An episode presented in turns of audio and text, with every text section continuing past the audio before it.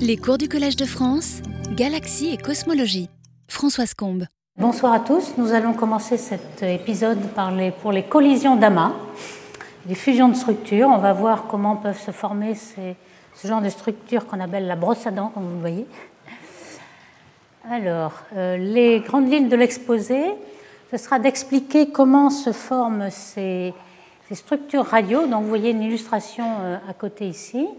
Ce sont euh, des structures qu'on observe en radioastronomie, donc dans les longueurs d'onde centimétriques, métriques, en basse fréquence, et qui sont de très grande taille. Ici, vous avez une émission diffuse euh, qu'on appelle radio-halo, c'est-à-dire un halo, en fait, c'est vraiment diffus, qui coupe tout l'amas. Un amas, ça a une dimension d'un mégaparsec, donc c'est aussi grand que l'émission en rayons X qu'on a vue dans les épisodes précédents.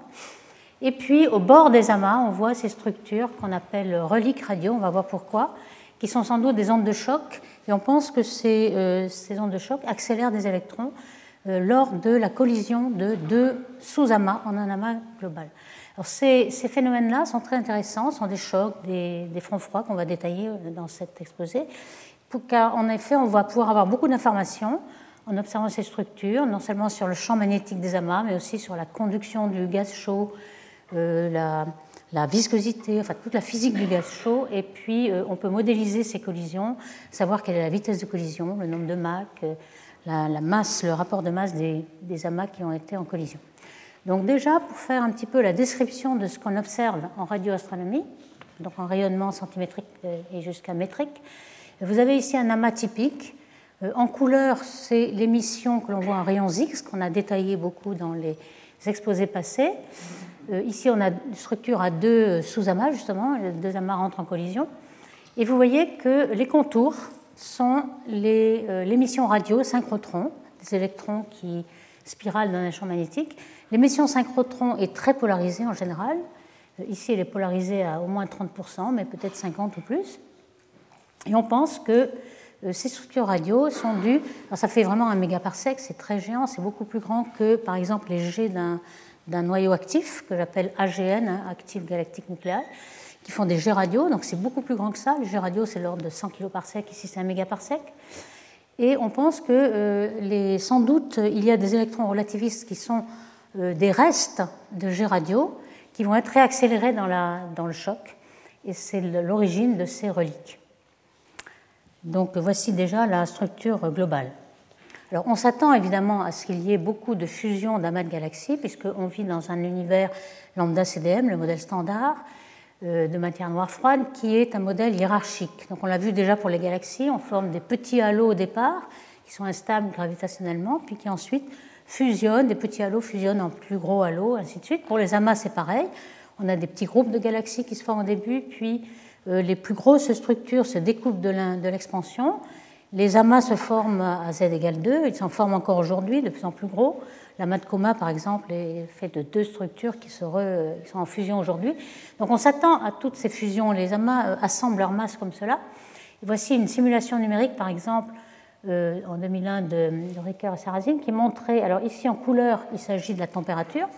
Donc vous voyez que le rouge, c'est la température la plus forte. On a un choc dans le choc. Alors le choc, c'est quoi? C'est le choc d'un plasma thermique. Le plasma thermique, c'est le gaz chaud qui émet en rayons X et qui, on l'a vu, contient la plupart des baryons, la plupart des atomes donc ionisés ici, le plasma, parce que dans les amas riches, la plupart des baryons se retrouvent dans le gaz chaud et non pas dans les galaxies. Enfin, il y en a au moins dix fois plus dans le gaz chaud que dans les galaxies. Donc ces deux gaz chauds dans les deux amas qui sont en collision vont rentrer en collision et vont avoir des chocs. C'est complètement contraire à ce qui se passe dans la matière noire, qui n'a aucune, aucun choc, aucune collision. Ici, on a des chocs parce qu'il s'agit d'un gaz chaud et qui, lorsqu'il y a un choc, la température augmente et est chauffée. Donc on voit le, ici un choc. Vous voyez les flèches, là, c'est la vitesse du gaz chaud. Et on voit bien qu'il y a une vitesse qui arrive ici, qui arrive ici. Donc on a aussi un front de vitesse. Donc on a vraiment un choc. On va le voir parce qu'il y a parfois des fonds froids qui sont différents des chocs. Donc ici, on s'attend à, à voir ce qu'on voit ici, c'est-à-dire euh, en couleur le, le plasma thermique qui émet en rayons X, et puis au bord, on a les contours de l'émission radio. Alors quand je dis plasma thermique et non thermique, qu'est-ce que ça veut dire? Le plasma thermique, c'est le gaz chaud qui est en équilibre avec la température du viriel de l'amas. On a vu que c'était cent millions de degrés. ou quelque chose qui va entre deux kiloélectronvolts ou dix kiloélectronvolts au plus. Mais vous voyez que le kiloélectronvolt, c'est bien plus petit que l'énergie de masse de l'électron, qui fait zéro virgule cinq mégaélectronvolts, hein, c'est des mètres. Donc les électrons qui émettent ici ne sont pas relativistes. Ils sont juste à l'équilibre thermique, c'est quand même énergétique, mais euh, ils ne sont pas relativistes. Le plasma qui émet en radio, lui, il est relativiste. On sait que ce sont des, des électrons qui ne sont pas à aucun équilibre thermique, mais qui sont accélérés par les euh, noyaux actifs, les trous noirs supermassifs qui sont au centre des, des galaxies et qui émettent euh, des jets radio, donc des, des électrons très relativistes. Donc c'est de l'énergie complètement différente. Alors, le premier Euh, halos radio qui ont été vus et les reliques, c'était la mat Coma. Alors on revient toujours à la mat Coma, pourquoi ? Parce que c'est un des plus proches. Évidemment, il y a Virgo qui est encore plus proche, dix-huit mégaparsecs de nous, mais Virgo est beaucoup moins massif et présente moins. On le verra dans la suite, on a quand même vu des choses dans Virgo, mais le plus massif qui est le plus proche, c'est Coma à cent mégaparsecs de nous. Les autres dont on va parler dans cet exposé sont encore plus loin. Donc c'est plus difficile de voir, mais là on voit. C'était déjà en mille neuf cent quatre-vingt-treize, il y a vingt-cinq ans, où on voyait en orange l'émission en X de Rosat, le satellite qui précédait Chandra.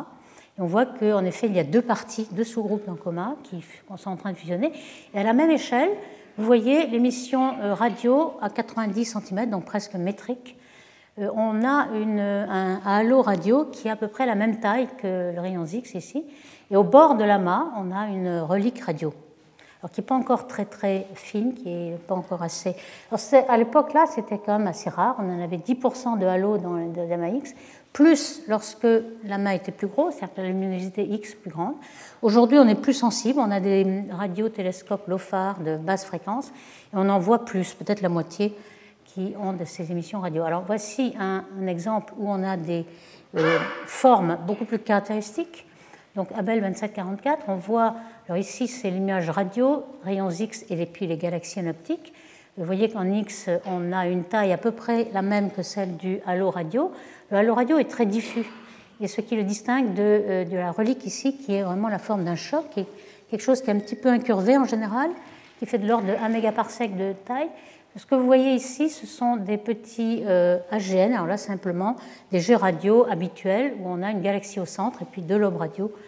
C'est peut-être d'avant-plan ou d'avant ou appartenant au lama, mais ce qui est intéressant, ce sont les longues structures qui font une bonne partie du rayon de, de lama et les galaxies qui ne sont pas très remarquables, mais il faut avoir le, le redshift des galaxies pour savoir où sont celles qui appartiennent à lama. Donc vous voyez un petit peu le...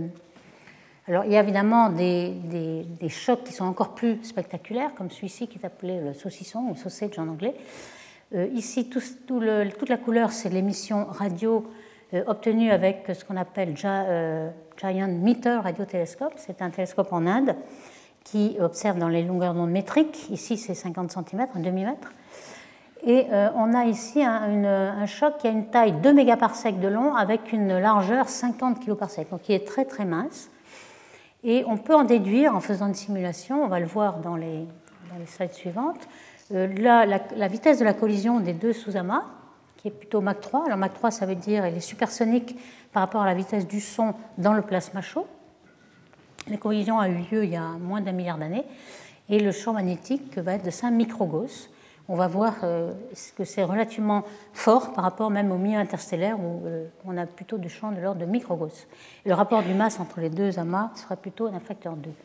Alors quand on regarde de près à plusieurs longueurs d'onde, cette émission synchrotron qu'on observe donc en radio, elle est euh, en général à une loi de puissance, euh, une loi de puissance avec une pente de moins alpha, donc ça veut dire que euh, la, les plus hautes fréquences ont moins d'émissions qu'à basse fréquence, donc on a intérêt à aller à basse fréquence pour être plus sensible.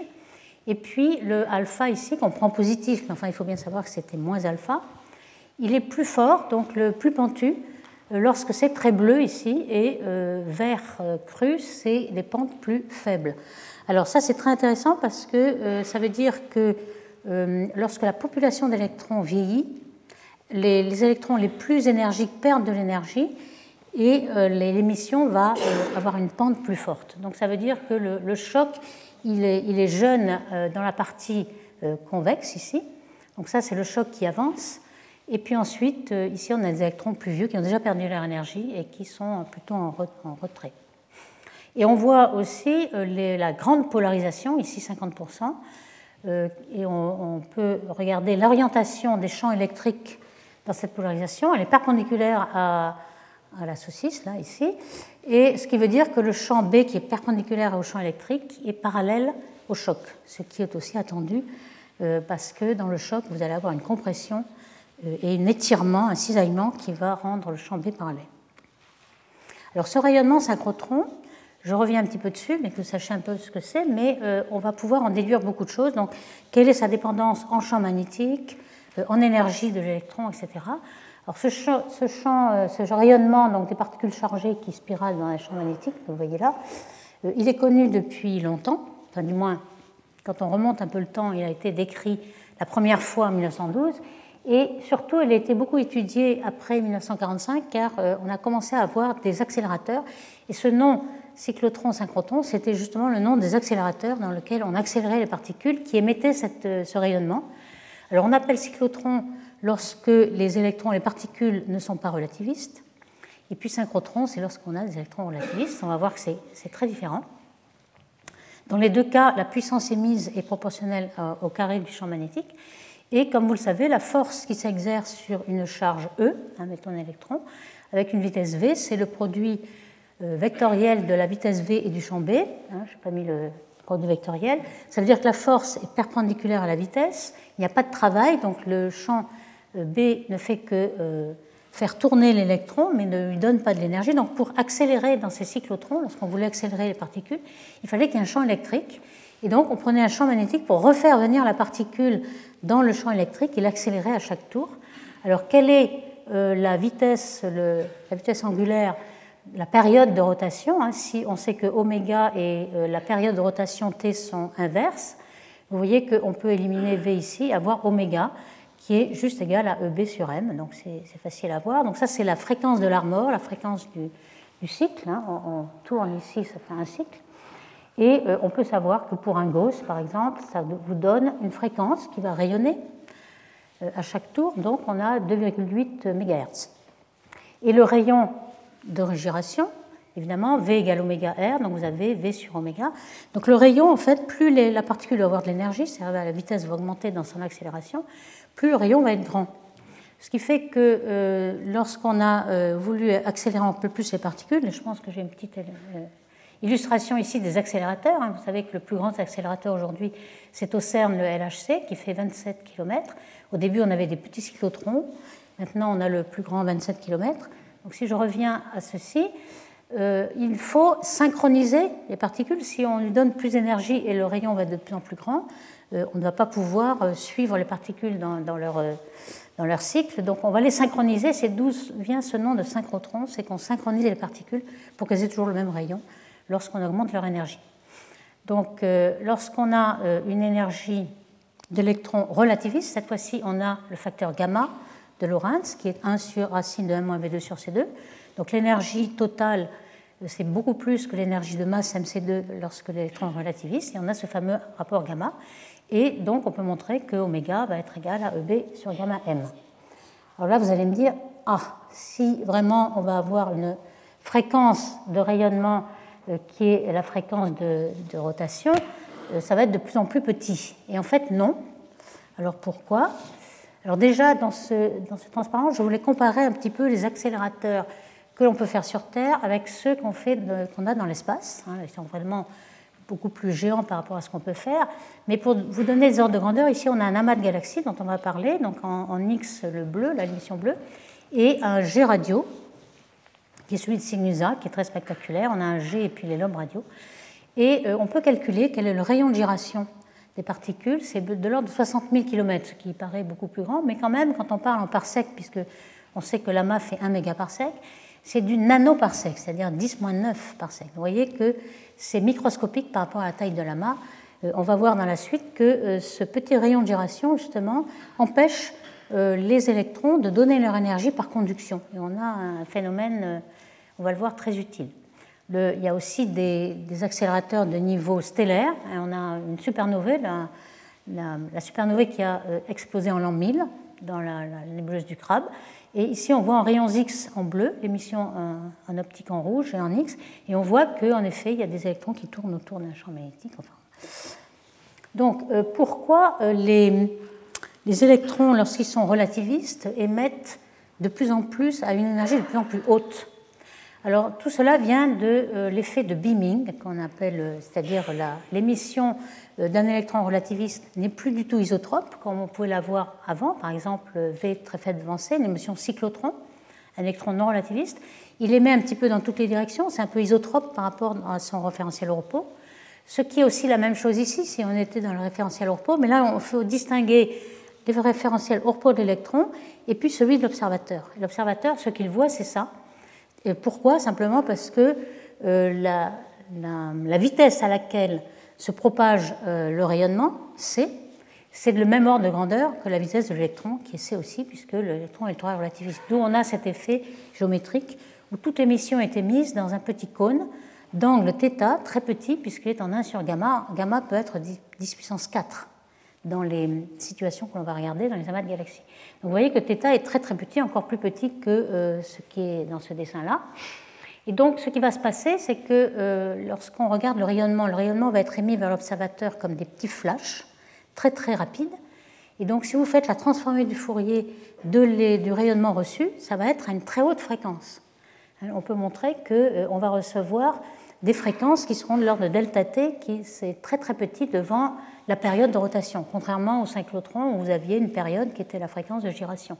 Ici, on a quelque chose qui est très très petit, et donc on peut montrer que euh, la fréquence reçue, donc en radioastronomie par exemple, sera en gamma deux B sur T, et non pas comme on pouvait le, le penser ici, en dix moins trois hertz, mais là, ce sera avec des, des mégahertz et jusqu'à des gigahertz. Donc ici, on a déjà cette relation-là, grâce à cet effet de beaming, gamma deux, E B, alors B perpendiculaire, c'est-à-dire perpendiculaire à la direction de, de l'électron ici, donc on aura sans doute un angle sinus θ qui va arriver. Donc en gros, hein, c'est juste pour euh, euh, re, reformuler de façon différente la, la transformation du repère pour un référentiel d'électrons où l'émission est relativement isotrope dans ce référentiel, et puis lorsqu'on ref, on passe dans le référentiel de l'observateur, comme la transformation est très très relativiste, la transformation de Lorentz avec ce facteur gamma, on a cet effet de beam, de lobe si vous voulez, avec un angle d'ouverture très petit. Et la polarisation qui en déduit est aussi très très forte, soixante-dix pour cent. Alors soixante-dix pour cent, on ne l'observe pas tout le temps. Pourquoi ? Parce que dans certains, lorsqu'on a une résolution spatiale qui est assez limitée, on va moyenner sur beaucoup de régions, des parsecs, des kiloparsecs, et le champ magnétique va être peut-être désordonné, on sera moins polarisé. Alors cette émission synchrotron, donc, on a vu que la fréquence était proportionnelle à l'énergie gamma, et même gamma au carré, et au champ magnétique. Et puis la puissance émise, alors on peut calculer, comme on l'avait fait tout à l'heure, pour l'effet relativiste, on a une certaine constante ici, et puis c'est gamma deux, B deux. B perpendiculaire, mais enfin, bon, le sinus carré tout après, c'est B deux. B deux, en fait, c'est l'énergie du champ magnétique. Localement, l'énergie d'un champ, c'est euh, le champ B au carré. Donc on voit que c'est proportionnel. L'électron tire un peu euh, son rayonnement de euh, l'énergie qu'il y a emmagasinée dans le champ, dans le champ électromagnétique. Alors ici, on voit bien que euh, plus un, énergie, un électron a beaucoup d'énergie, plus il rayonne en fait, et même c'est pas proportionnel. Ce qui fait que si on veut regarder la durée de vie d'un électron de l'énergie E, égale gamma M C deux, vous voyez que le temps, la durée de vie, ce sera l'énergie qu'il a, c'est-à-dire gamma M C deux, sur l'énergie qu'il donne à chaque seconde, et qui est en gamma deux. Donc le, le, la durée de vie, ce sera en un sur gamma. Donc on voit bien que les, les électrons les plus énergiques ont une durée de vie beaucoup plus petite. D'où le fait que euh, tout ce qui émet à haute énergie va vieillir plus rapidement et on aura des émissions synchrotrons euh, dont la pente va varier beaucoup lorsque euh, l'électron vieillit, enfin, perd son énergie.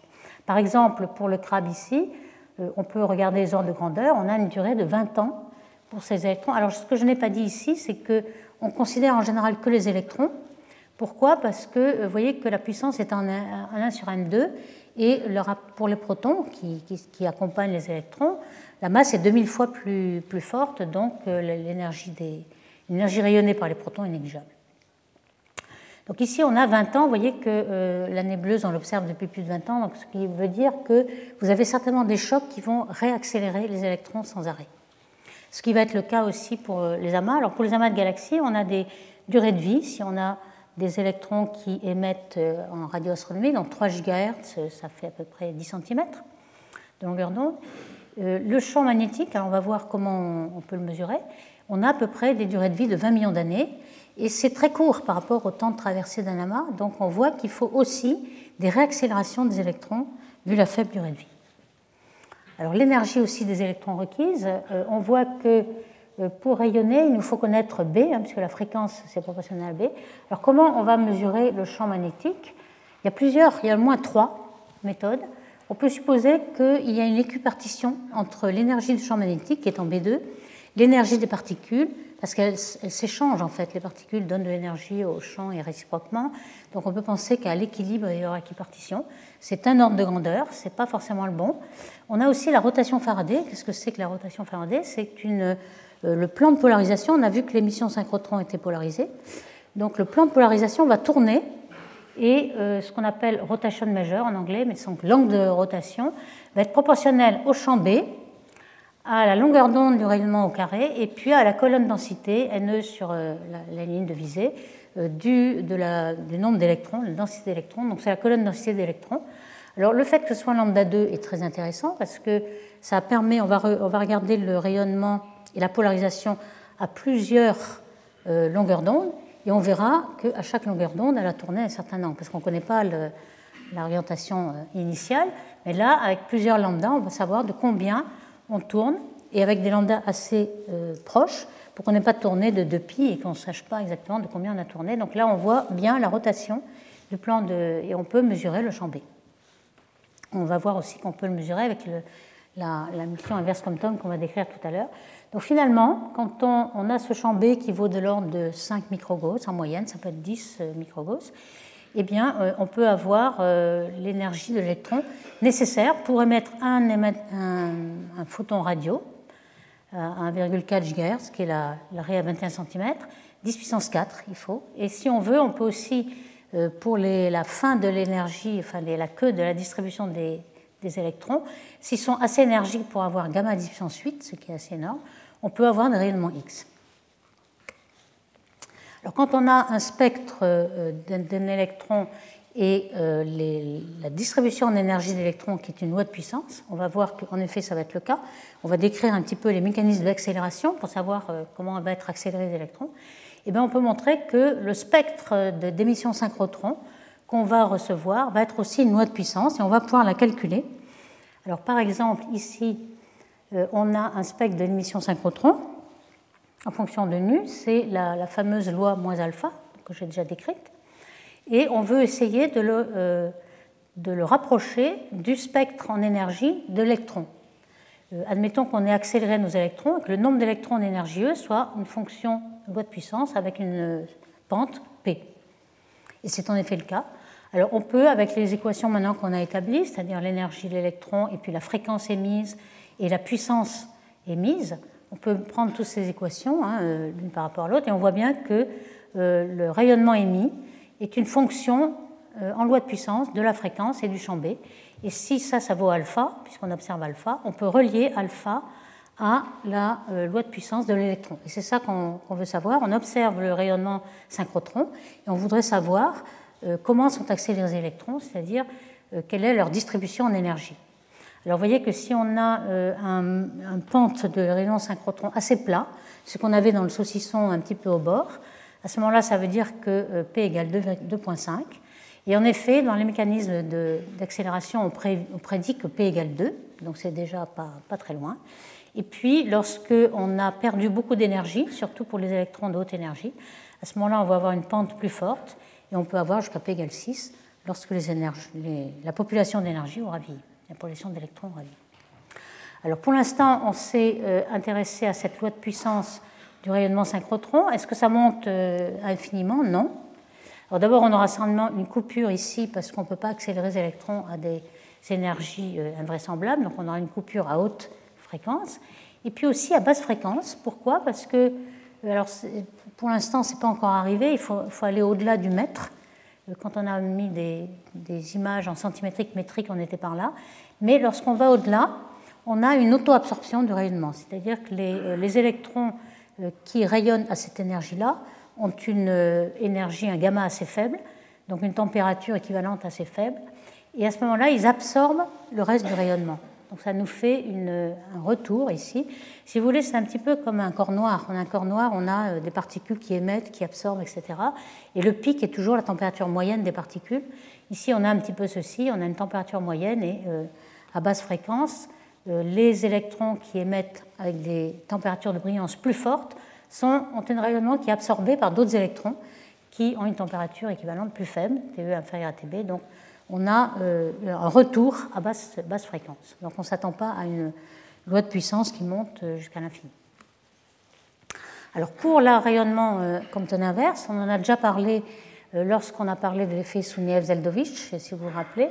Il s'agissait à, à l'époque de, euh, de la rencontre entre un photon du fond cosmologique, qui est très faible, à une fréquence très faible, trois degrés K, donc euh, en millimétrique, donc un photon d'énergie faible qui va être, euh, recevoir l'énergie de l'électron.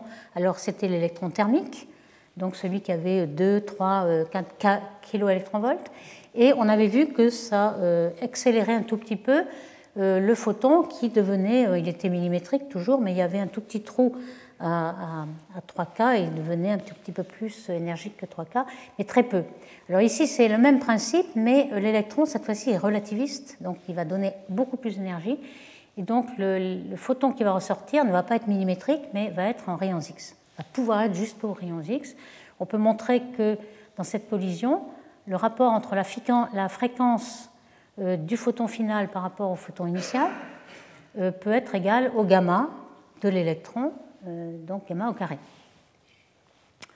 Donc si on part par exemple de trois à la dix moins quatre électronvolts, ça c'est le, le photon du fond cosmologique à trois degrés K, on peut aller jusqu'à huit K électronvolts, trois à la dix puissance sept, qui est la fréquence des X de cette énergie-là. Donc on peut avoir, on avait vu d'ailleurs dans les exposés précédents, que la, l'émission principale du gaz chaud en X, c'était du free-free, du thermique, du Brennstrahlung, si vous voulez. Et puis il y avait aussi un petit peu de euh, inverse Compton qui, qui était du A C I. Alors on a évidemment une fréquence maximum, puisque les électrons ne sont pas une énergie énorme, il ne va pas jusqu'à l'infini, on a une coupure et puis on a ce genre de spectre. Donc cette énergie inverse Compton, on peut montrer que la puissance, elle est aussi égale, alors évidemment la section efficace sigma T Thomson, qui est la, la probabilité de collision entre le photon et l'électron, et puis elle est aussi proportionnelle à gamma deux, gamma étant l'énergie de l'électron, et puis l'énergie du photon. du photon du fond cosmologique, qui est partout. On baigne dans ce photon, dans ce vestige du Big Bang. Et vous voyez que quand on le compare à l'émission synchrotron, on a montré que c'était gamma deux U B, c'est tout à fait comparable. Et certains ont même dit que euh, c'était exactement la même chose, c'est-à-dire que l'émission synchrotron, ça peut être assimilé, considéré, à une émission euh, inverse Compton, euh, avec les photons étant ceux du champ électromagnétique, puisque en mécanique quantique, vous savez que le champ électromagnétique, vous avez des photons.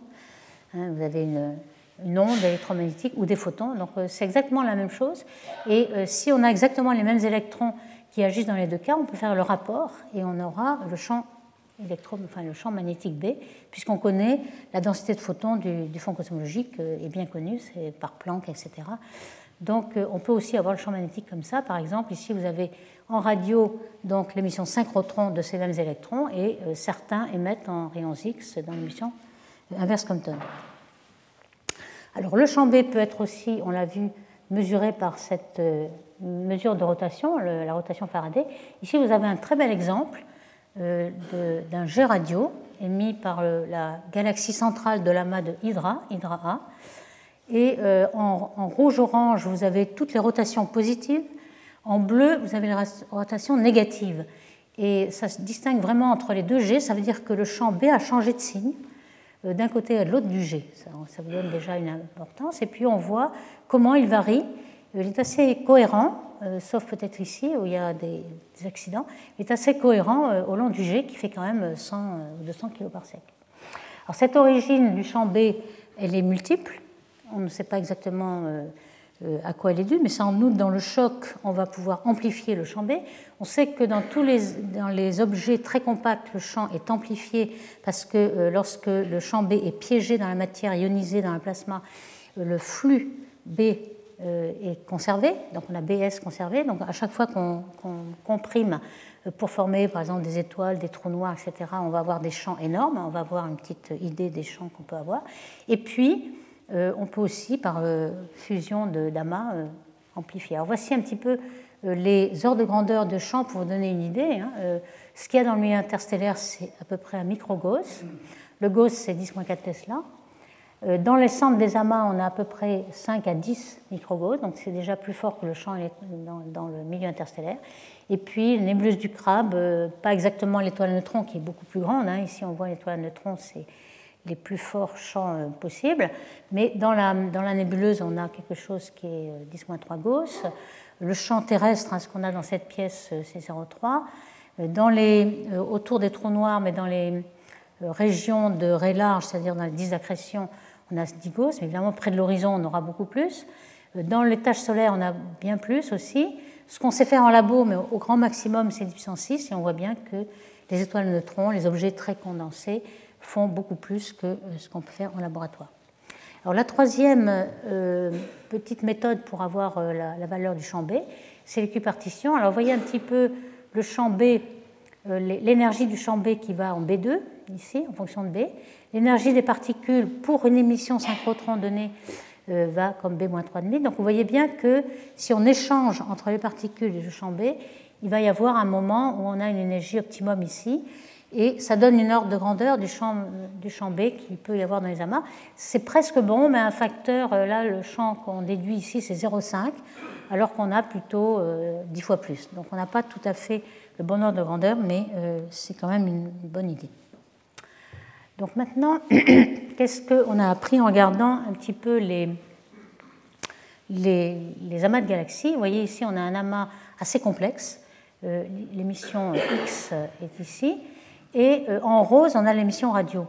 Alors ici, on a un jet radio qui est beaucoup plus grand que d'habitude. D'habitude, on a une galaxie centrale, deux jets bien rectilignes, et puis ici, ça va jusqu'à un mégaparsec. Alors sans doute, l'amas est peut-être l'origine de la réaccélération. Vous avez des petits A G N, alors là, qui sont normaux, et puis vous avez ce choc qui a une drôle de forme, certainement parce que vous avez à l'intérieur un jet radio. Ici, on a une galaxie qui émet des jets. Et on pense qu'en effet, à chaque fois, on a ce, cette observation, que dans le choc, il y a aussi un, un noyau actif qui injecte des électrons relativistes dans le choc. En fait, lorsque vous avez des collisions d'amas, vous devriez peut-être avoir des chocs à chaque fois, mais vous n'avez pas de relique radio à chaque fois. Pourquoi? Parce que vous n'avez peut-être pas assez de, de noyaux actifs qui injectent des électrons relativistes. Hein, ces électrons relativistes qui ne sont pas du tout à l'équilibre thermique et qui sont nécessaires pour faire l'émission synchrotron dans les chocs. Ici, vous avez aussi euh, un, en bleu l'émission X. Vous voyez qu'au bord, on a un choc qui n'est pas régulier cette fois-ci, mais euh, on comprend pourquoi quand on fait un zoom sur euh, cette euh, émission radio en rose, on voit qu'il s'agit aussi d'un jet euh, à partir d'une galaxie qui a été euh, même euh, tordu, parce que normalement le jet est tout, tout à fait droit, mais il a été tordu parce que la galaxie Euh, se déplace dans le gaz chaud qui, qui fait le rôle d'un vent. Donc en général, on a des, des jets qui sont incurvés. Et donc, ça, certainement, c'est ce jet-là qui injecte les électrons relativistes dans le choc qui permet de, de regarder cette émission de reliques radio. Ici, vous en avez un exemple de chaque côté. Ça, c'est un peu plus complexe. En général, dans le choc, on en a d'un côté et puis peut-être dans l'autre si on a un retour. Mais euh, le, la durée de vie de, de ce choc est assez faible, cent millions d'années peut-être, deux cents millions d'années, pas plus. Et donc euh, le, le temps de la fusion du choc, c'est plutôt le milliard d'années. Donc euh, on ne s'attend pas à en trouver deux, aussi brillants de chaque côté. Euh, pourquoi? Alors, sans doute, il y a peut-être deux collisions ici. Alors, pourquoi ça a cette forme aussi bizarre? C'est certainement parce qu'il y a un jet radio ici. Donc le scénario dans ce cas-là était de penser qu'un des chocs a été dû à une collision, et dans l'autre, une deuxième collision. Donc, ce n'est pas, on ne s'attend pas à trouver des chocs de chaque côté, sauf s'il y a plusieurs collisions. Et ici, cette forme-là est certainement due à un jet radio. Alors, la fameuse brosse à dents, là, qui, elle est vraiment un peu curieuse, celle-ci, parce que on s'attend à trouver des chocs un peu incurvés, or le choc est très droit. Et en plus, il va beaucoup plus loin que les rayons X, qui sont les deux amas qui rentrent en collision ici, qui sont matérialisés par les rayons X. Euh, il semble que le choc aille beaucoup plus loin. Alors pourquoi ? Ici, on voit euh, la même chose que pour le, le saucisson. On voit le, en couleur euh, l'index alpha de l'émission synchrotron, et on voit bien que l'index en bleu ici est, à, est égal à deux virgule cinq, donc très pentu. Et euh, le, le vert le plus plat, c'est les électrons les plus jeunes. Donc on a euh, donc, du côté euh, convexe, donc le choc est en train de se propager ici et les électrons les plus vieux sont en arrière. Alors, on peut essayer de savoir avec le mécanisme qu'on va décrire tout à l'heure, euh, diffusion de choc, accélération, c'est-à-dire on va voir comment euh, les électrons dans le choc peuvent être euh, accélérés, et on prévoit que euh, la vitesse du choc était de deux virgule huit en Mach, ce qui n'est pas tout à fait le même euh, nombre de Mach que l'on trouve si on regarde la température du choc en rayons X, donc il y a peut-être encore des petits problèmes. Et euh, pourquoi le choc est si droit ? Donc il a fallu euh, supposer qu'il y a eu trois amas, il y en a un qui est assez petit, donc il n'y a pas autant de rayons X, c'est pour ça qu'on ne voit pas le rayon X autour de cet amas-là, mais euh, s'il y a deux collision, il y a deux chocs, et les deux chocs mis bout à bout peuvent faire quelque chose de droit. Enfin, c'est peut-être un petit peu ad hoc, mais c'est la seule configuration qu'on a trouvée dans les simulations pour expliquer ce choc très droit, et euh, surtout un choc assez épais lorsqu'on a les collisions des deux principaux amas, et puis un troisième par ici. Alors, il y en a d'autres qui sont du même type et qui nous renseignent beaucoup sur l'origine de, de l'injection des électrons. Vous voyez qu'ici, on a euh, donc en... en bleu euh, les rayons X, et ici on a en vert l'émission radio. Euh, on a un, un, un petit euh, jet radio qui sont incurvés, euh, tout à fait typique d'un, d'un jet radio qui est poussé par le vent. Donc au début euh, les jets radio sont linéaires, et puis ensuite la galaxie se balade dans le, dans le vent chaud ici et sont incurvés. C'est ce qu'on appelle une, un jet avec un angle assez fort. Et lorsqu'on regarde à plus basse fréquence, donc on a plus de sensibilité, on voit qu'en effet, cette source radio-là, elle correspond à ça, avec les deux jets qui sont de, du même côté, qui ont été repliés du même côté. Et il y a peut-être un jet qui se retrouve ici, donc un des chocs, et qui alimente ce choc en électrons relativistes, et l'autre qui va alimenter jusque-là. Donc vous voyez que ces petits jets qui, normalement, euh, lorsqu'on n'a pas de, de choc pour accélérer les électrons, évidemment, les électrons, ils s'en vont jusqu'à un méga par sec, puisqu'ils sont relativistes, ça peut être en cent millions d'années, mais euh, on ne les voit plus parce qu'ils ont perdu leur énergie. Et là, il suffit qu'ils rencontrent un choc pour qu'ils retrouvent toute leur énergie, qu'ils soient accélérés dans le choc. Donc on retrouve euh, ces reliques, en fait. C'est bien des reliques de, de jets radio qui sont dues à des noyaux actifs. Ici, on l'appelle phénix, donc, puisqu'il renaît de ses cendres, en quelque sorte. Donc c'est une... un jet radio qui a, qui a été ce qu'on appelle avec un grand angle euh, dû au vent, euh, de, dû au son mouvement dans le, dans le dans amas. Et ici, vous voyez en bleu les galaxies, donc les deux amas, et en, en contour, c'est le rayon X qui, euh, le gaz chaud s'est mis en commun entre les deux amas. Et donc, vous voyez qu'on a pu accélérer euh, dans le choc beaucoup d'électrons qui viennent du jet radio. Alors, il y en a qui sont vraiment très spectaculaires. Vous avez ce fameux vingt-deux cinquante-six. Vous avez en rouge ici les rayons X de Rosat, l'ancien satellite qui était euh, moins, beaucoup moins de résolution spatiale. Chandra en blanc, et ça, c'est aussi les X, mais avec beaucoup plus de résolution, moins de sensibilité pour le bord. Et puis euh, en gris, là, blanc-gris, vous avez le, les reliques radio. Euh, à basse fréquence, vous avez un, un télescope qui s'appelle LOFAR, Low Frequency Array, qui est à, à la fois en Hollande, surtout en Hollande, et puis il y en a des stations en toute l'Europe, donc une à Nancy notamment, et le V L A qui est aux États-Unis et qui est plutôt à haute fréquence, c'est-à-dire centimétrique, et ici c'est métrique. Donc à basse fréquence, vous voyez un halo qui euh, a tout l'espace, c'est à la même échelle, donc à peu près à la même taille que le rayon X, et puis euh, les chocs, vous voyez qu'on a des, des reliques comme ça. Ici, c'est une à plus haute échelle, une résolution à sept arcs secondes. Et ce qui est spectaculaire, c'est cette longue traînée qui semble peut-être être un, un jet radio, mais quand on regarde à plus petite échelle, on n'a pas l'impression que les deux jets se séparent en deux.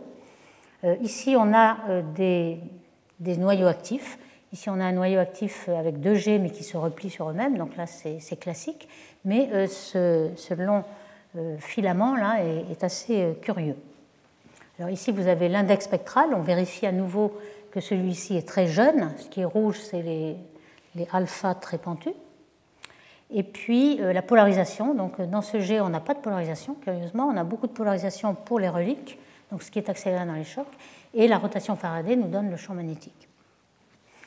Donc ce, à plus grande, vous voyez un petit peu de détail là, on a été quand même surpris de voir qu'il n'y avait pas de galaxie au bout et qu'on a beau à faire une longue traînée et une réaccélération sans doute des électrons sur plus d'un mégaparsec, on ne voit toujours pas deux G. Alors qu'ici vous voyez deux G, ici vous en voyez.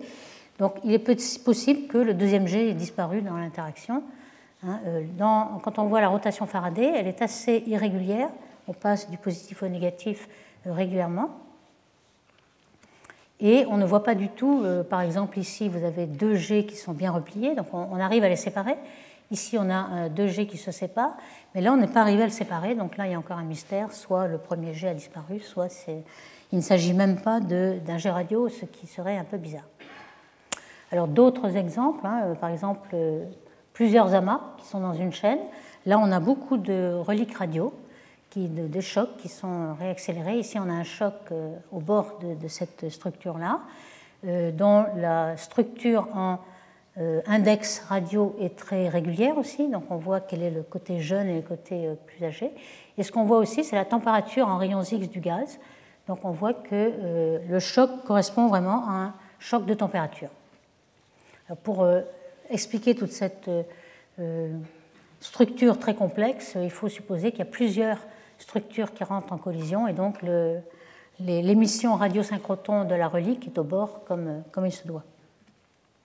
D'autres exemples encore, ici il est très très caractéristique en fait, c'est encore un jet radio qui donne ses électrons euh, au choc et qui est réaccéléré ici. On a ici un, un, un radiohalo euh, qui a la même structure que le rayon X et donc ça c'est des structures qui peuvent s'expliquer très bien avec l'accélération des jets radio et des reliques. Donc maintenant, je vais, on a vu plusieurs exemples, on va essayer de comprendre quel est le, le, le mécanisme d'accélération de ces électrons dans les chocs. Ici, on voit bien qu'il s'agit de deux chocs. Ça, c'est un cas particulier où les deux amas ont une collision presque frontale, donc on a les deux chocs qui sont exactement dans l'axe d'arrivée des collisions, mais on peut faire le rapprochement, on sait que les chocs accélèrent les, les particules, on sait dans les supernovas que tous les rayons cosmiques, tous ceux qui sont dans la galaxie et même au-delà de la galaxie, dans le halo de notre Voie lactée, euh, tous les rayons cosmiques sont accélérés dans les supernovae, qui ont un choc énorme. Donc on va s'inspirer de cela, et euh, quand on regarde le nombre de Mach pour une supernovae, évidemment c'est à beaucoup plus petite échelle, hein, puisqu'on a ici des échelles du parsec. On a une, un reste de supernovae, comme par exemple le Crabe ici, et on a un choc qui vient de l'enveloppe de, de la supernovae qui, est, qui a rencontré le, le milieu interstellaire, et ce choc a un nombre de Mach de dix puissance trois. Donc c'est énorme, et évidemment on va accélérer les, les rayons cosmiques beaucoup plus euh, efficacement. Ici on a une, un choc qui est la relique radio. Le nombre de Mach, il est toujours un, de l'ordre de un, deux, trois jusqu'à cinq, pas plus, mais c'est quand même sur un mégaparsec et non pas un parsec. Donc on a une énergie beaucoup plus grande, bien que euh, l'accélération soit moins efficace. Alors à quoi est due cette accélération? Eh bien euh, simplement le fait qu'on prend de l'énergie sur le choc euh, lorsque les particules traversent plusieurs fois le choc. Alors pourquoi elles reviennent sur le choc? Eh bien parce qu'on a un, ce qu'on appelle un miroir magnétique, c'est quelque chose de bien connu. Lorsque vous avez des inhomogénéités de champ magnétique, vous avez des gradients de champ. Ici, on a quelques lignes de champ, par exemple. Et lorsque le champ devient plus fort à un moment donné, vous pouvez montrer, c'est l'équation d'électromagnétisme toute, toute simple, que lorsque, dans la direction de, de l'hélice, la vitesse est ralentie dans cette direction jusqu'à même s'inverser. Donc, vous voyez que la particule va être réfléchie. C'est un peu la même, même chose que pour une diffraction et une... une réflexion totale, si vous voulez. Donc on a une réflexion totale lorsqu'il y a une inhomogénéité de, de champ B et un gradient qui devient de plus en plus fort, donc les lignes de champ se resserrent et la particule est réfléchie. Donc on appelle ça mi miroir magnétique. Et donc dans, dans ces milieux-là, il y a des tas de petites euh, irrégularités du champ B qui font des resserrements de lignes de champ et qui euh, réfléchissent les particules. Donc les particules sont sans cesse réfléchies. Alors il y en a bien quelques-unes qui s'en vont, mais il y a un grand euh, nombre qui va être réfléchi et qui va traverser le choc plusieurs fois, des milliers de fois. Et c'est cette, euh, ce, ce mécanisme-là qu'on appelle mécanisme de Fermi aussi, puisque c'est Fermi, Enrico Fermi, le physicien italien, qui l'avait déjà proposé en première fois en mille neuf cent quarante-neuf, pour justement essayer de comprendre pourquoi les rayons cosmiques sont accélérés dans la galaxie.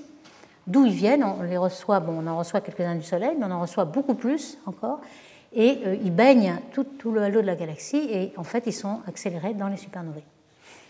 Donc Fermi avait montré qu'il y avait deux Euh, système, un euh, où à chaque traversée du choc on gagne la, la différence de vitesse. Alors euh, ici on a un choc qui est euh, schématiquement représenté, euh, on a une, euh, un saut de densité dans ce choc qui est de l'ordre de quatre au maximum, avec euh, par conservation de la masse euh, une vitesse qui est quatre fois moins grande puisqu'il y a quatre fois plus de densité ici, et puis euh, la température qui elle peut monter euh, lorsqu'on a passé le choc, on a euh, chauffé les particules. Elle peut monter et jusqu'à des valeurs qui peuvent être le nombre de Mach au carré. Donc c'est une façon de mesurer le nombre de Mach. On regarde par exemple en rayons X dans un amas, euh, autour d'un choc. On connaît la température des rayons X en regardant la fréquence, euh, le spectre émis. Et donc on, on a le, le nombre de Mach ici. Et donc cette euh, différence de vitesse, à chaque fois on, le, la particule va euh, absorber, disons, cette énergie qu'elle a de façon frontale. On peut l'avoir à l'ordre un, c'est l'ordre Fermi un. Ici, on a euh, pas un choc, mais des tas de petits chocs, des tas de petits nuages magnétisés. À ce moment-là, c'est beaucoup plus aléatoire. Et on peut montrer que c'est de l'ordre deux, donc le, l'état de Fermi deux. On l'appelle aussi ce, ce mécanisme D S A, donc Diffuse Shock Acceleration. Alors ici, c'est euh, représenter un petit peu ce mécanisme avec un, un choc, donc une matière qui arrive avec une grande vitesse, qui est arrêtée par ce choc à une vitesse U deux. On voit bien que la... La masse va s'accumuler ici, avoir une densité qui, au plus, va être un facteur quatre en aval. Et puis, si on regarde, il y a des inhomogénéités de B et tous ces petits champs B vont être un, un miroir magnétique. On va avoir des particules. Alors, la particule qui est au repos dans ce milieu-là va voir arriver le choc avec U deux moins U un. Si elle est au repos ici, elle va regarder le choc avec U deux moins U un, à chaque fois en pleine... En, en, de face. Hein. Et c'est là qu'on euh, gagne du... On prend de l'énergie au choc. Et c'est le choc qui accélère les particules. Alors on peut prédire que euh, les électrons vont avoir ce spectre d'énergie, c'est-à-dire en E moins deux, par ce mécanisme-là, euh, la loi de puissance E moins deux. On a vu qu'on avait presque ça. On commençait déjà à perdre de l'énergie à, à, pour les hautes énergies des électrons, donc on arrivait à deux virgule cinq au plus. Alors il y a quand même un problème pour ce mécanisme, c'est que euh, les protons aussi devraient être accélérés dans, dans les chocs. On a vu que leur énergie, l'émission synchrotron était négligeable, mais il y a quand même une interaction de ces protons non thermiques, hein, qui sont accélérés euh, de façon relativiste, avec le gaz thermique euh, du rayon chaud euh, X ici, et ça devrait donner des rayons gamma. Donc ça a été calculé par Vacca et Brüggen par exemple, et ils ont remarqué qu'on aurait dû euh, détecter ces rayons gamma, par exemple le satellite Fermi, qui est bien nommé ici, qui détecte les rayons gamma. Et ils ont calculé euh, les euh, rayons gamma qu'on devait recevoir. Alors vous voyez, je ne sais pas si on voit bien, mais il y a des limites supérieures en gris, là, qui sont celles qu'on a observées. Donc on a observé beaucoup moins de rayons gamma que cela. On n'a rien détecté, en fait, donc on n'a que des limites supérieures. Or, on aurait dû recevoir euh, des gammas bien plus que la limite supérieure. Donc il y a un petit problème. Ou alors, il faut penser que les, seuls les électrons sont accélérés par les protons, ce qui est un peu bizarre. Mais euh, on n'a pas tout résolu. Dans ce mécanisme d'accélération, on connaît un petit peu le mécanisme, mais il y a encore beaucoup de choses à apprendre. Donc, qu'est-ce qu'on a appris quand même et qu'est-ce qu'on peut retirer des observations des amas? Alors, si on voit un amas, euh, deux, deux amas en collision hors axe, puisque ici on voit qu'il est très, il y a un aspect comète ici, mais dans ce sens-là, il y a une dynamique perturbée, il y a un choc qui est euh, matérialisé ici par l'émission synchrotron radio. Euh, on a la taille un virgule cinq mégaparsec et on a mesuré la différence de température en X, et on a trouvé le nombre de Mach ici, qui correspond à peu près aux simulations qu'on a fait de ce genre de, de collision non frontale. Ici, on voit la simulation. Et puis, il nous faut quelque chose pour un, un injecteur d'électrons relativistes, et on l'a trouvé. Ici, on a un petit jet radio qui est dû à une, un trou noir supermassif dans cette galaxie, qui injecte dans le choc, c'est dans l'accélérateur en quelque sorte, il faut injecter les électrons relativistes et ils sont, ils sont là dus à cette, à cette source radio. Dans l'amas El Gordo aussi, on a pu mesurer, vous voyez ici qu'on a une, un amas qui n'est pas à l'équilibre, qui est une collision d'amas, on a un radiohalo, on a pu mesurer la température en X entre les deux, euh, qui correspond à l'amas, et on voit bien que euh, la relique radio, ici en vert, elle est vraiment à, à l'endroit où on s'attend de trouver le choc. Donc ça correspond tout à fait à ce qu'on attend. Ici, le choc euh, avec l'intensité de, des rayons X. De même pour le bullet, hein, tous ces amas qui rentrent en collision, c'est exactement, on en a parlé beaucoup du bullet pour la matière noire, et cetera. Mais ici, on voit qu'on euh, a une émission X qui est relativement forte ici. Euh, simplement, lorsque le X émet beaucoup, c'est du gaz plus froid parce qu'il se refroidit. Et l'onde de choc, en fait, elle est ici. L'onde de choc, elle est en bleu. Et on a un front froid en arrière, on va décrire ce qu'est le front froid. Ici, on voit un petit peu l'onde de choc et le front froid ici. Et euh, dans ce bullet, on voit qu'il y a en effet une relique radio au bord. On a un A G N qui injecte les électrons et on a un choc qui fait sur un mégaparsec. Ici, en vert, on le voit bien.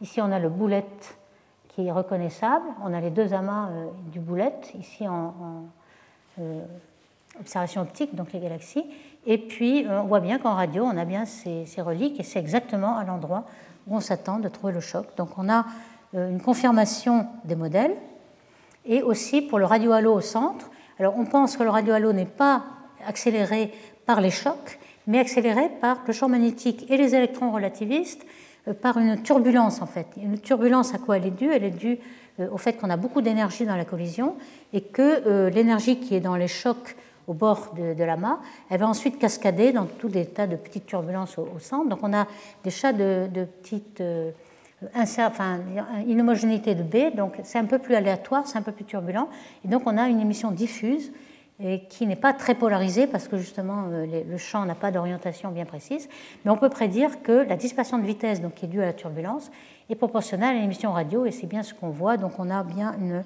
confirmation de modèle. Alors maintenant je vais parler de front froid qu'on observe aussi, qui est différent des chocs. Le choc, on a vraiment une discontinuité de pression et un effet de transport autour du choc. Pour les fronts froids, on a une densité qui est discontinue. Alors c'est un petit peu ça, la densité d'un côté tombe par rapport à la densité à droite, par contre la température compense.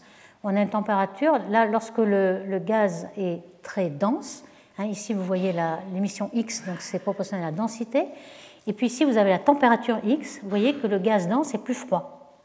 Donc euh, la pression, le produit densité-température, la pression est la même. Donc on n'a euh, on n'a pas de choc dans la, dans la pression, donc les vitesses vont être euh, tout à fait continues. Donc ce front froid, euh, il arrive lorsque, par exemple, euh, au centre, vous avez dans ces amas qui sont presque... Euh, à l'équilibre, vous avez un flot de refroidissement. Vous avez un gaz qui se refroidit beaucoup au centre, et donc vous avez un front froid, et tout d'un coup, vous avez une petite collision qui va faire bouger la galaxie centrale, et on a ce qu'on appelle en anglais sloshing, c'est-à-dire un flottement, un balancement du gaz, qui peut être représenté aussi par ce, ce centre de l'amas, où si on le fait bouger par une petite collision, une fusion avec un petit amas, un petit groupe, à ce moment-là, vous voyez que la pression dynamique sur la, la quantité de gaz qui est extérieure est plus forte que, que l'intérieure, et vous allez avoir un, un déplacement différentiel, et donc ces espèces de, de gaz froid qui va se balader dans le gaz chaud, et donc vous aurez une, un, un front froid à la frontière. C'est exactement ce qu'on voit ici. La, la galaxie est en train de bouger, et quand on regarde la température en X, elle est plus froide ici, et on a une... un gaz X qui émet. Alors on a fait ici un traitement où on a un filtre passe haut pour mieux voir la spirale, mais c'est un petit peu ce à quoi on s'attend. Alors cette, cette observation de, de front froid a permis de voir que euh, les électrons ne conduisaient pas l'énergie. La conduction est beaucoup plus faible que ce à quoi on pensait, et c'est certainement dû au fait que le rayon, enfin le, le rayon de gyration de, dans le champ B est très très petit, comme on le disait euh, au début de cet exposé, c'est des nanoparsecs par rapport au libre parcours moyen des électrons qui est un kiloparsec. Donc au lieu de conduire son énergie sur un kiloparsec, elle va le conduire sur des nanoparsecs, donc on n'a pas de conduction du tout. Donc voici un petit peu ce à quoi on s'attend, un choc ici et un front froid derrière. C'est exactement ce qu'on a dans le Bullet et puis dans d'autres euh, exemples de d'amas. Et les simulations montrent aussi à la fois le choc et le front froid derrière. Donc on a bien exactement ce que l'on voit dans les, dans les amas. Alors ici, c'est une collision d'amas avec un choc par ici. Et on peut en déduire le nombre de Mach avec le, les rapports de pression qu'il y a de chaque côté. Alors ici, on a aussi un, un double choc. Vous voyez le traitement de l'image pour mieux voir les, les chocs qui sont vraiment relativement très fins. Et ce qu'on voit sur les fronts froids, alors voilà, justement dans Virgo, j'en ai pas parlé beaucoup, puisqu'il n'y a pas vraiment de, de grand choc, mais il y a un front froid ici, euh, qui est spectaculaire dans rayons X, et on voit en effet que la température euh, et l'abondance, on va le voir ici, euh, la température en rayons X, on a vraiment une, une discontinuité dans ce front froid, et aussi une abondance, c'est-à-dire que les gaz ne se sont pas mélangés. On a le gaz froid qui a beaucoup plus de, euh, de fer.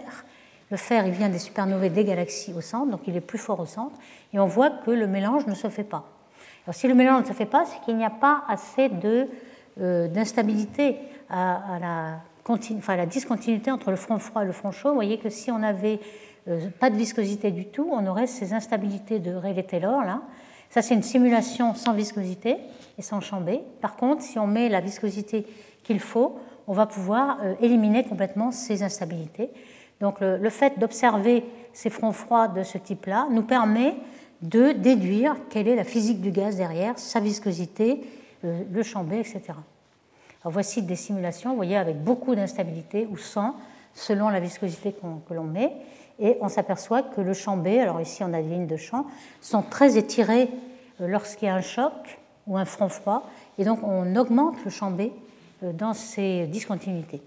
Et c'est ce qu'on observe aussi par la rotation de Faraday, par exemple. Alors, les simulations sont très spectaculaires. On voit cette espèce de, de vague, comme un tsunami, euh, qui, qui euh, représente le front froid, hein, dans ce flottement et ce balancement lorsque la galaxie centrale bouge. Et c'est ce qu'on voit, en effet, quand on regarde la, euh, les observations. Alors ici, vous avez l'observation de Perseus, qui est un, euh, un amas bien connu, où on a un A G N au centre qui fait des cavités, on a deux cavités, on en a parlé lorsqu'on a parlé de flot de refroidissement. Et puis, quand on regarde les rayons X à grande échelle, on voit cette structure spirale. Sans doute, l'amas de Persée n'est pas complètement à l'équilibre, il a reçu la collision d'un petit, d'un petit groupe, un petit amas, et donc on a ce front froid qui se balade dans le, dans le front chaud. Ici, l'amas du Centaure, on le voit bien, il y a une belle spirale. Quand on regarde la... Le filtre passe haut, on voit bien cette spirale-là, et ça ressemble tout à fait à ce qui est prévu. Hein, si je mets ici, là, on voit bien que c'est, c'est exactement ce qui se produit. Donc, en conclusion, on commence à comprendre bien ce qui se passe, on commence à comprendre un petit peu le, le mécanisme de, d'accélération. On a des, des reliques radio de ce type-là, très, très spectaculaires, très grandes, de un ou deux mégaparsecs, qui nous renseigne sur euh, l'énergie des électrons, le champ magnétique. Les, les radiohalos qui sont au centre nous renseignent sur la, la turbulence au centre, due à la collision des amas. Et ces chocs et fronts froids qu'on, a, qu'on observe régulièrement maintenant dans les amas permettent de mesurer tout le champ magnétique, la physique du gaz, les, les conductions, les instabilités. Et ces émissions-là nous permettent aussi d'avoir euh, le... de comprendre un petit peu l'énergie des photons et des électrons. Donc, je vous remercie. Retrouvez tous les contenus du Collège de France sur w w w point collège tiret deux tiret france point f r.